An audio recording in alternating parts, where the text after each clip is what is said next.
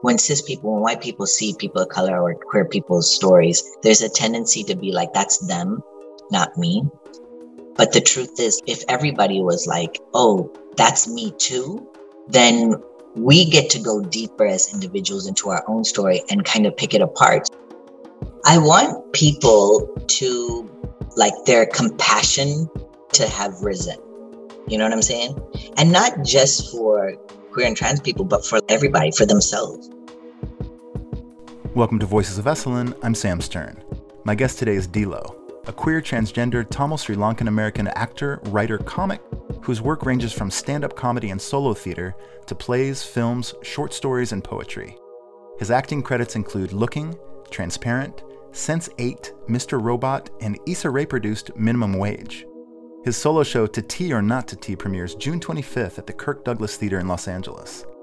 Together we talked about trans masculinity, what it's like being a trans man in a world dominated by toxic masculinity, what cisgender folks should never ever ask about being trans, who he makes his work for, what solo performers inspired him, how hip-hop was his ally, how he became politicized as a kid growing up in Lancaster, California, and what his secret superpower is as a comic.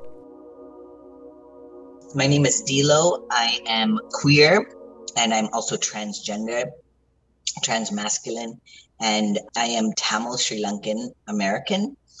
And what else? I'm an artist. In Hollywood, they say actor, writer, comic, but I am a solo-based theater artist and stand-up and storyteller. Great. Thanks so much for being on the show and taking time out to talk to me. You brought up a term I haven't been intimately familiar with, and that's transmasculine. So I'm wondering if you could speak to that and tell me what that means. Yeah. So, like, when people say that they're transgender, typically they are, like, I guess, like in the olden days of being, you were still identifying as trans, but on the binary spectrum. So, like, you were either a trans woman or a trans male. But I don't necessarily feel like a man, you know what I'm saying? But I'm not, so I'm trans, but I'm more on the masculine side of that identity. A lot of people say, like, for non-binary folks who are sometimes identifying as trans as well, they'll say, I'm non-binary and I like mask presenting or femme presenting or just non-binary. Some people are like, it just depends on the day. But that's what transmasculine means to me. Cool. Thank you so much. And I apologize if I'm a little bit basic here. I appreciate you educating me. So you have this solo show that's opening June 25th at the Kirk Douglas Theatre in LA, and it's called To Tea or Not to Tea. Talk to me about that title, what it refers to, and how it relates to the life that you live. To Tea or Not to Tea is the second in a trilogy. The first one was called Defunct, and it tracked the journey with me and my mother. But the overarching question was, what do queer people do to move into queer adulthood? In a world where rites of passages aren't offered for queer people. And particularly in this, because I am of color, I say for QT BIPOC or Black Indigenous people of color. That was the first one. And this one, To Tea or Not to Tea, is about my journey with my father. And the overarching question is, what does beautiful masculinity look like in a toxic masculine world? To Tea or Not to Tea, it's a play. Clearly, it's Shakespeare. In my decision to take tea, it was a life-changing decision, a life-affirming decision. And I am trying to share with people who are not trans and who are trans or who are queer, anybody really, that the decision for any one individual to make life-affirming moves is personal. And it's usually well thought out or well processed. Like, it can just be there and thinking like, what does this mean for me? Should I do this? Should I not? What does this mean if I do? What does this mean if I don't? Do you get what I'm saying? I always say that there's no such thing as transitioned for me because we're all ever changing. For trans and non-binary people or queer people, sometimes these changes involve medical procedures or medical care.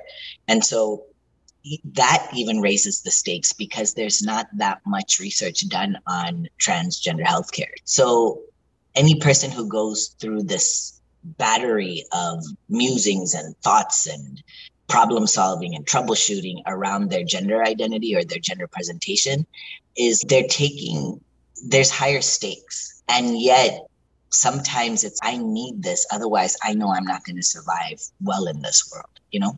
Right. So I'm curious, is To Tea or Not to Tea a multi-character show? Because in your earlier shows, you've taken it upon yourself to portray other characters, including your mother, a character you call Amashak. Could you talk to me a bit about performing your mother and performing femininity? In this show, I don't do full character drag. Usually my solo shows prior to this trilogy was like me doing a multitude of characters and changing your costume and doing all of that stuff. This show does not do that, but I'm still all the scenes are full up of characters. The performance of femininity is something I learned after puberty because I knew that people were going to sniff me out as queer or gay or whatever. They had already been questions and people wondering, but I had pretty much been like a tomboy up until puberty. And then I knew that going into junior high, I couldn't go in looking like a dude. Like I knew that it was just going to be like out of place.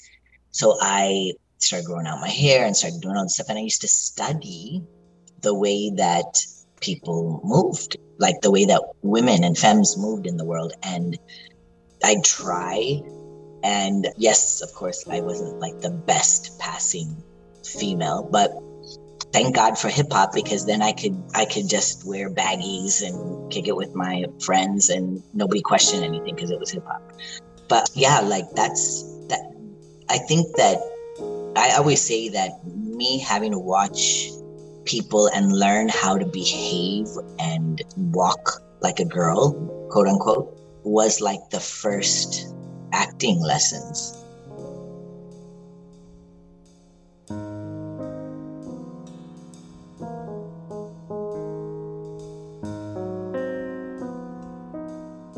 That's so interesting. So I was reading a magazine feature on you in Out Magazine, and it said you had transitioned from someone who was gender nonconforming to someone who passed as male. Does that feel correct to you? And if it does, can you walk me through a little bit of that journey? Yeah, I think that I was gender nonconforming from if I was supposed to match the sex that I was assigned, the gender that was assigned, that is related to the sex that I was assigned at birth. So if I am a girl child and I am wearing boy clothes and I'm being perceived as a boy, except people know that I'm a girl, quote unquote, and I'm saying this in very basic terms, then that means that I'm a gender nonconforming child. In high school, I was passing as female, but probably not doing the best job at being like femme. But people knew that I was a girl. That's what they saw. They were like, oh, that's a girl.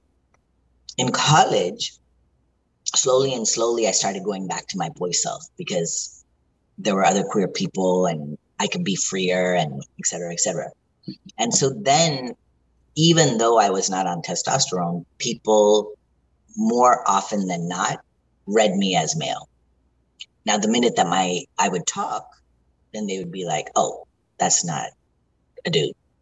So that kind of existence is gender nonconforming. And I was gender nonconforming up until my late 30s. Meaning that I didn't start taking testosterone until later. And then when I started teas pretty soon after that, with the voice dropping and other changes, like then I become more like what we say passing, even though some people don't like that we say that. But I was perceived and read as male. And so that's been, of course, less time on this planet as being perceived as male. So I still carry a lot of the things that a gender nonconforming person does. There's still like a very like conscious, there's consciousness over my body. You know what I'm saying? But I think that just slowly changes over time. But it's not like you can erase decades of your life being in one body. You know what I'm saying? Your mind and your muscles remember all of that. So I think that to a certain degree, I don't want to lose that because it keeps me in touch with other people who don't have necessarily the privilege that I do as passing as male, or nor would they want to. But that life is going to be hard because I remember life was fucking hard. In the big cities, it's a lot different. You know what I'm saying? But still, bigotry is everywhere. Thank you. That's such a great answer. So you've said, I'm tired of people of color stories being told by white folks.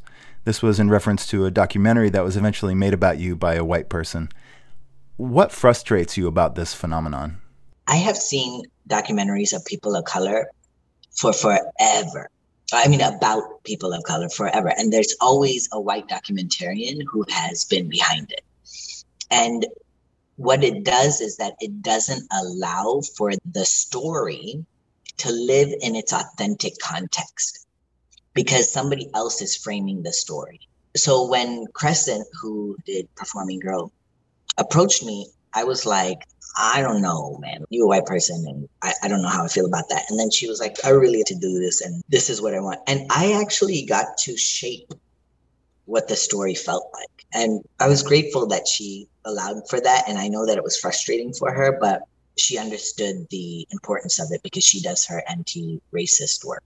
And we did it and it was really good. And it did what it needed to do. And it's still actually a really great teaching tool that people use in colleges and stuff like that. Now, when I see TV shows and stuff like that, things have changed. Like people who have a concept will now call in if they have a character that is something that is completely different. And we don't see a whole lot of that character. Like we don't see a whole lot of characters like that in the media. Then what has become standard in a couple of like the mainstream studios is to have somebody who represents that community in the writer's room. And this is like recent. This is changes that has happened over the past 5 to 8 years, maybe more like 5. So there are people who are really trying to hit a level of what they feel is authentic storytelling by having the people in the room that can make it be what it needs to be.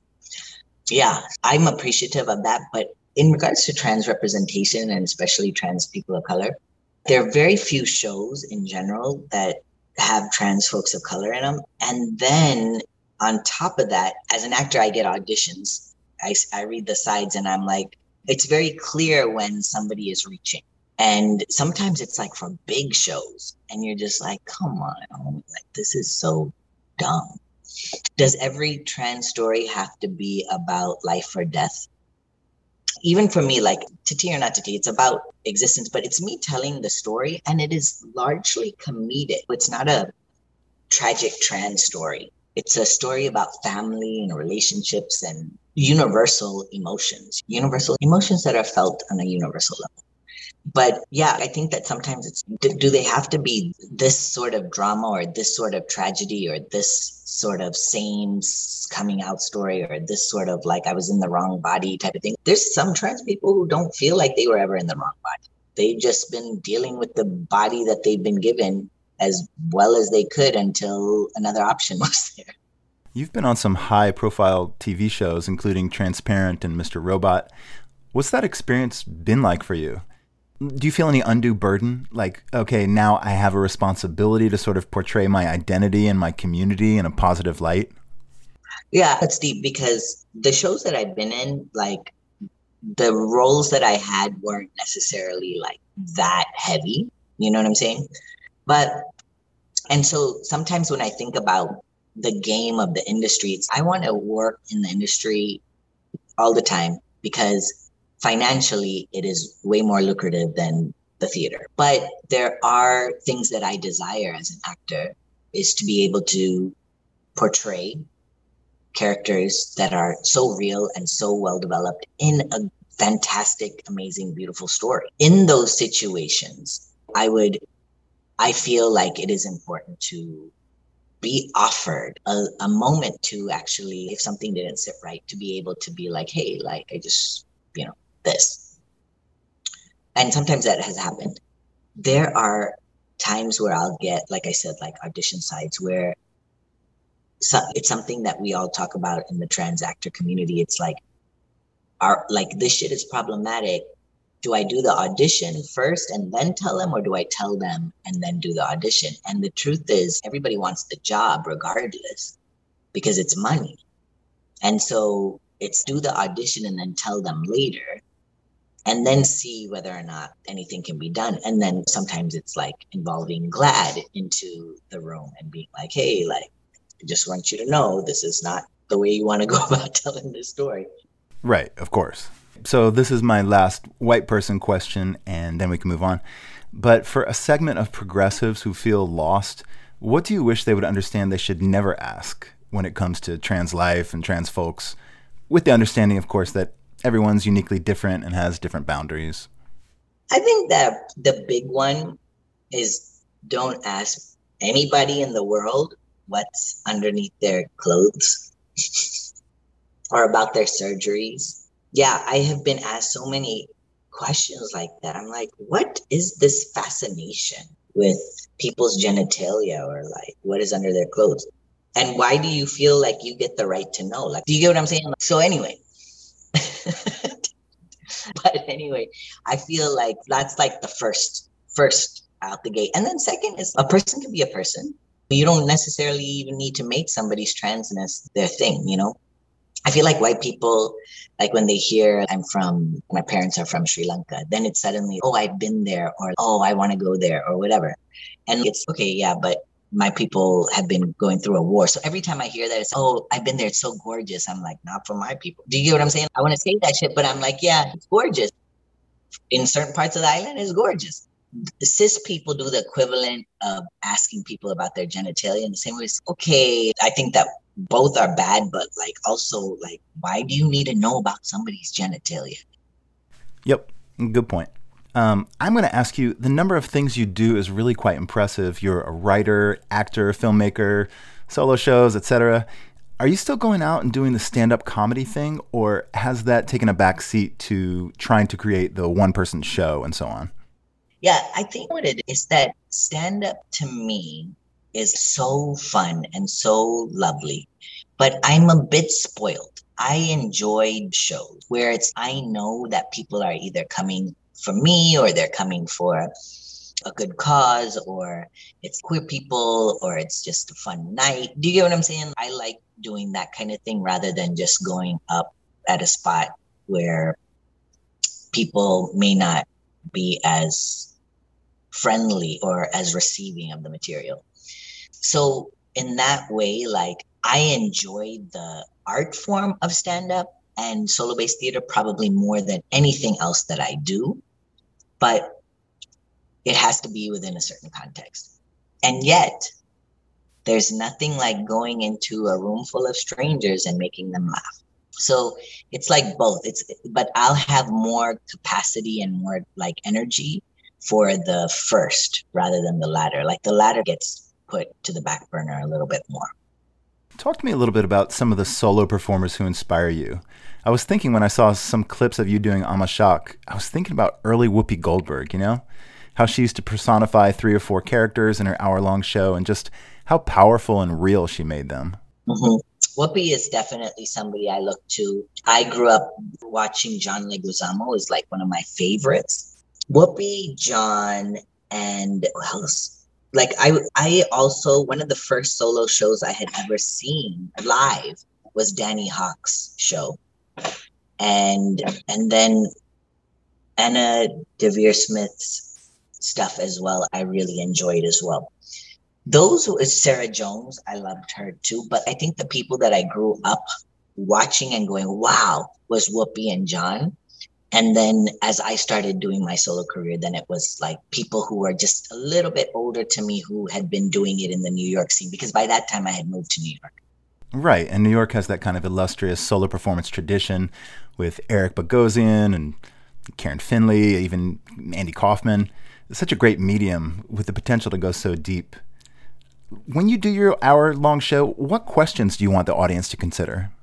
I want people to hold in their heart, rather, that like their compassion quota to have risen.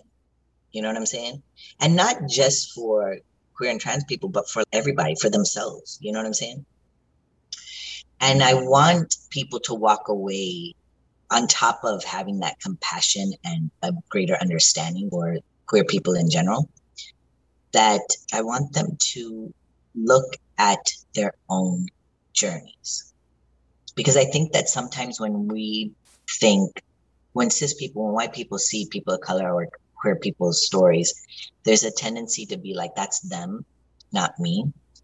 But the truth is, if everybody was like, oh, that's me too, then we get to go deeper as individuals into our own story and kind of pick it apart. Again, our compassion quota raises, right? Is it quota?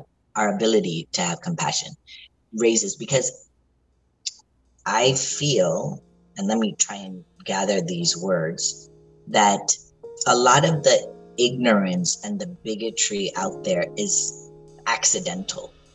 I'm not saying some of it is not purposeful, but a lot of it is accidental. Sometimes when you look at your own shit and you have compassion for your own shit, then you're like, oh, who am I to judge any fucking body? I got my own shit to worry about. I got my own story to try and work through and get better as a human.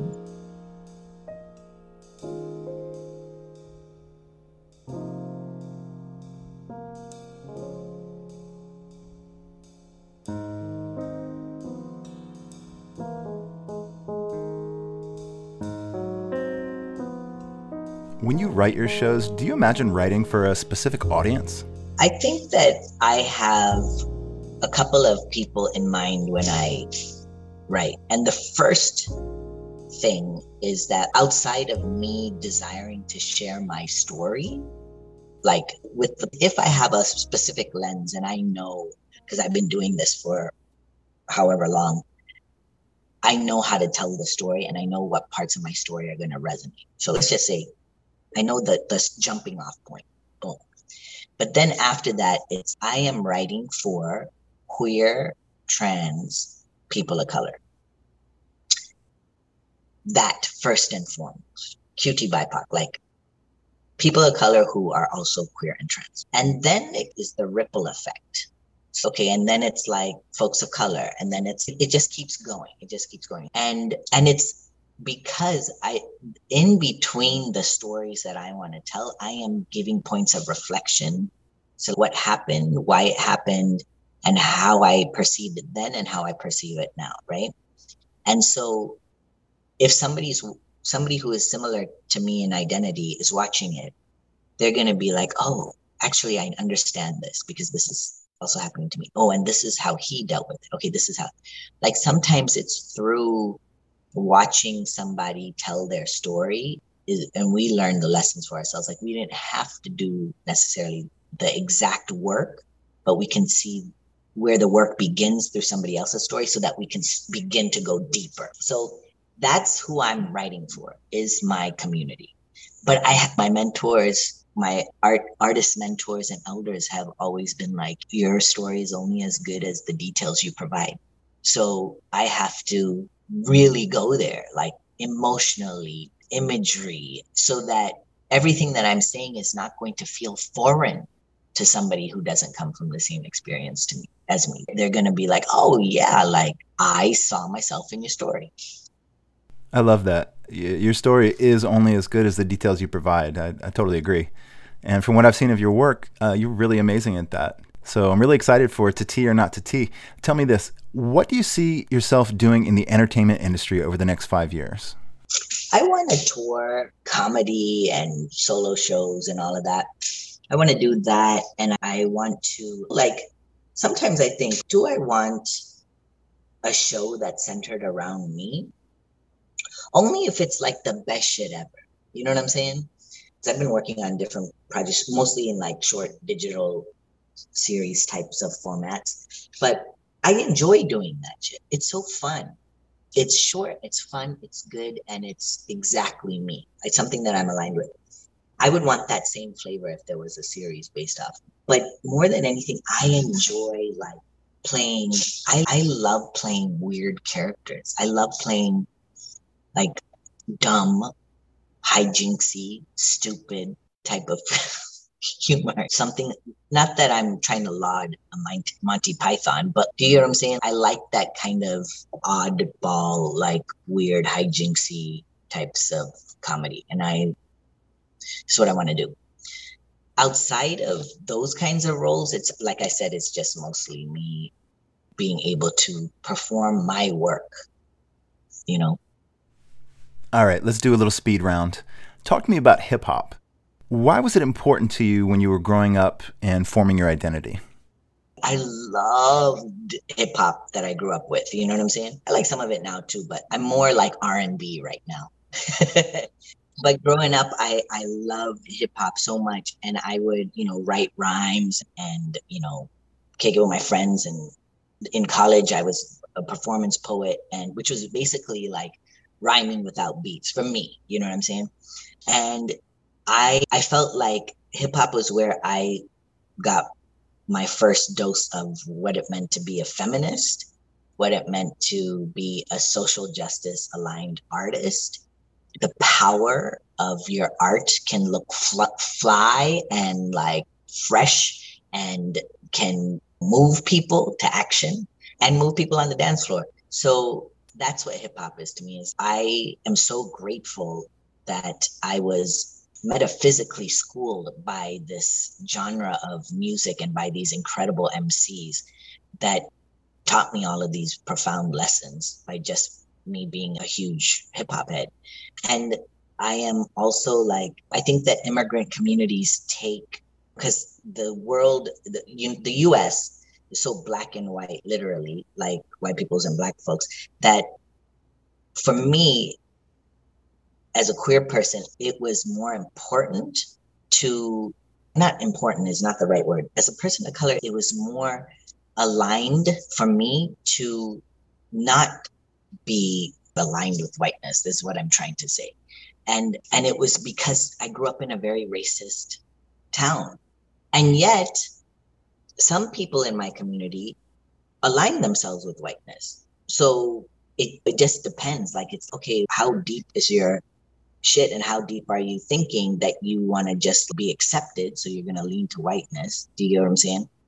And for me, it was like, there was such this like push against it. And I think it was also because my father didn't shy away from political conversations when I was younger. I know this is supposed to be a speed round, but I'm politicized as a young kid. And so to me, the last thing, if I'm hearing about my father talk about neo-Nazis, the KKK, what's going on in his workplace with white people, do you know what I'm saying? I'm just going to be like, so hip hop was like mine. You know what I'm saying? It was like my way of just finding a place in this world, you know? And a lot of the people that I grew up with, if there was only like a handful of us folks of color, we did come together, and it was through our music too, through our appreciation for the music, like hip hop, R&B, like freestyle, whatever. What's something that you do for self-care when the world is coming down on you, something that keeps you sane? Yeah, I like to pray, and I like to burn incense. I have like really amazing incense. And then I like to listen to spiritual music. So that can be like from any culture, any religion, but I feel like there's something when it's divinely inspired, it doesn't matter, like you feel it. So I love that. I think that my community is like where I feel like recharged and re-energized and just can relax. So like my best friends are like the best people on this planet to me, and so just being with them is a recharge. And I think we need people. We always needed people, but now more than ever, it's almost like I'm thirsty. What's your favorite part of LA right now? What neighborhood intrigues you? It's really deep because I've been spending a lot more time there, and also I'm rehearsing there. I have grown. Like, I used to hate going to downtown. It's just a shitty, dirty place, and it's so rife with the injustices. Do you get what I'm saying? Like, you got corporations and you got homeless folks, you know what I'm saying?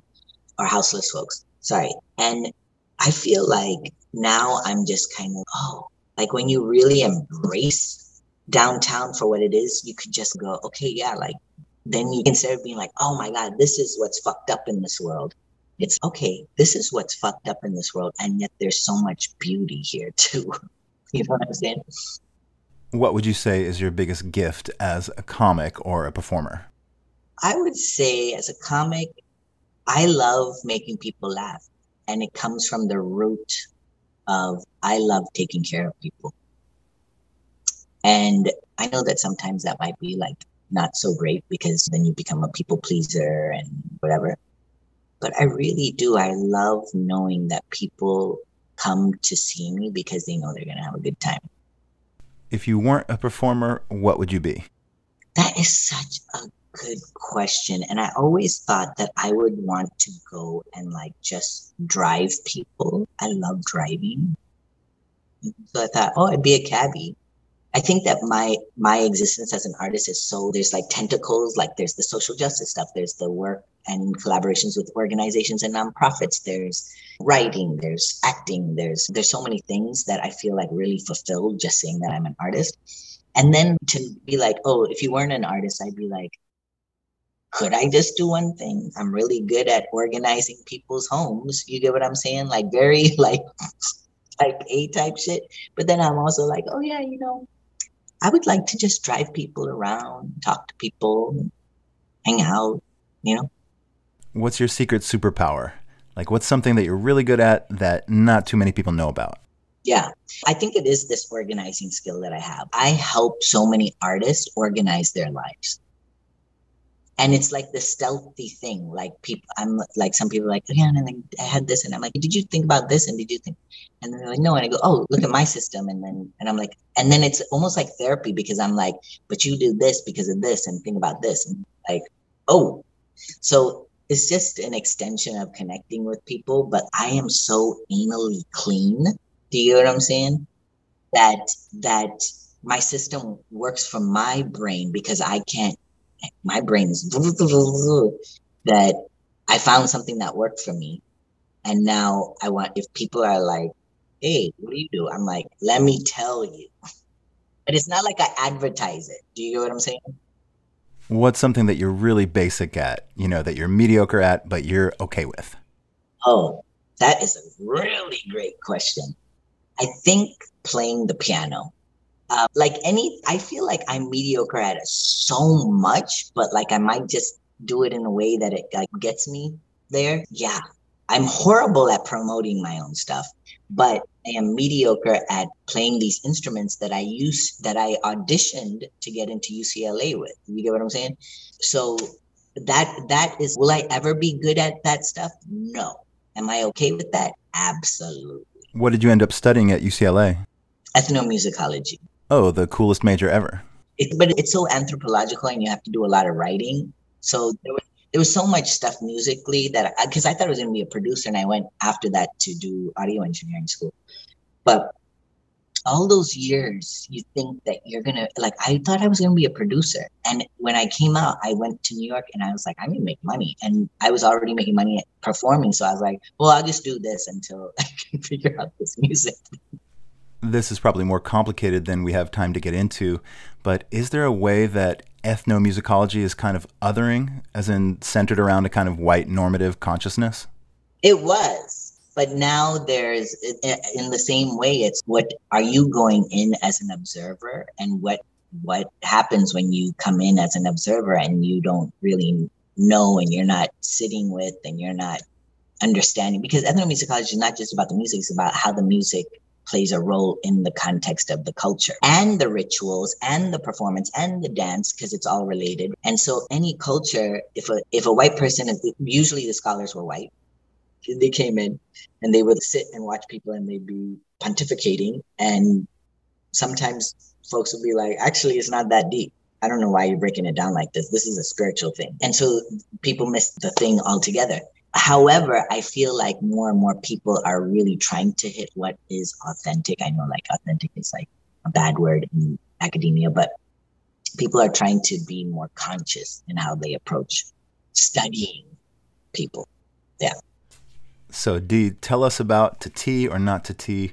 How can we find tickets for it and go see you? Absolutely. Yeah.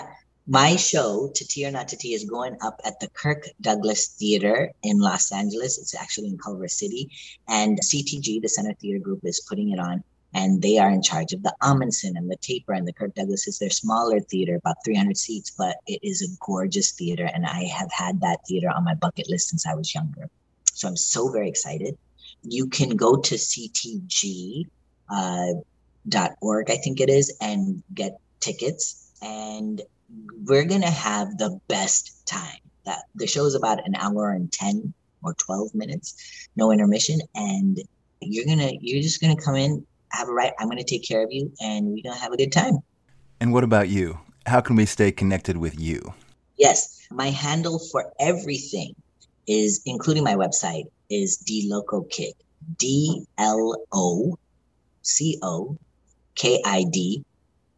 And for my website, it's DLocoKid.com. And then all my handles like Instagram, Facebook, this and another, is all under DLocoKid. It has been so lovely to talk to you. Really been like the highlight of my week, honestly. I appreciate you educating me, and yeah, just really appreciate the way you show up. Thank you so much, Sam. It was so fun to talk to you, and thank you for the good work you're doing in this world as well.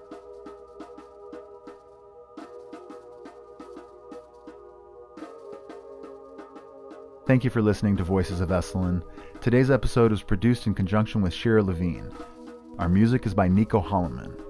Additional music by Blue Dot Sessions.